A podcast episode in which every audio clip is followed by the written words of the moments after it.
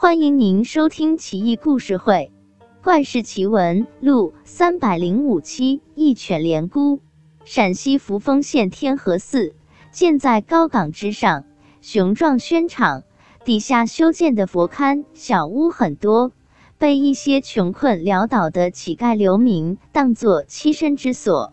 一个赵老头也住在那里。赵老头贫病交加，孤苦无依，患有足疾。经常拄着木棍，衣衫褴褛的在集市上乞讨。很多好心人怜悯他，但凡有剩菜剩饭，就给他吃。赵老头每次得到一些吃的，没有自己先吃，反倒换来很多流浪狗，让狗先吃个够，自己再吃些剩的，聊以充饥即可。如此过了一年多，冬天到了。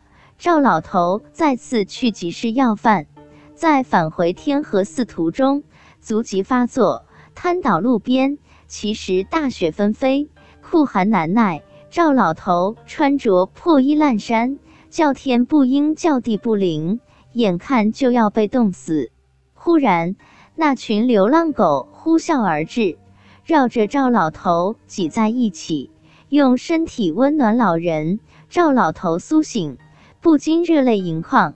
老人说道：“天寒地冻，你们这么做，不一会都会被冻死的。快快去寺里避寒吧，不要管我。”老人呼喝驱赶，想赶这些狗离开，但这群狗反而挤得更紧了。如此过了十来天，老人在群狗的护持下，没有冻饿而死。这些狗义气得很。轮班倒去觅食，其余的继续守在老人身边取暖，寻来吃的先喂老人，老人这才得以延缓生命。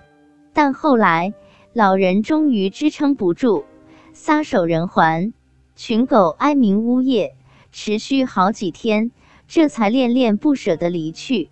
狗是人类的朋友，极通人性。这则故事虽不出奇。但感人至深啊！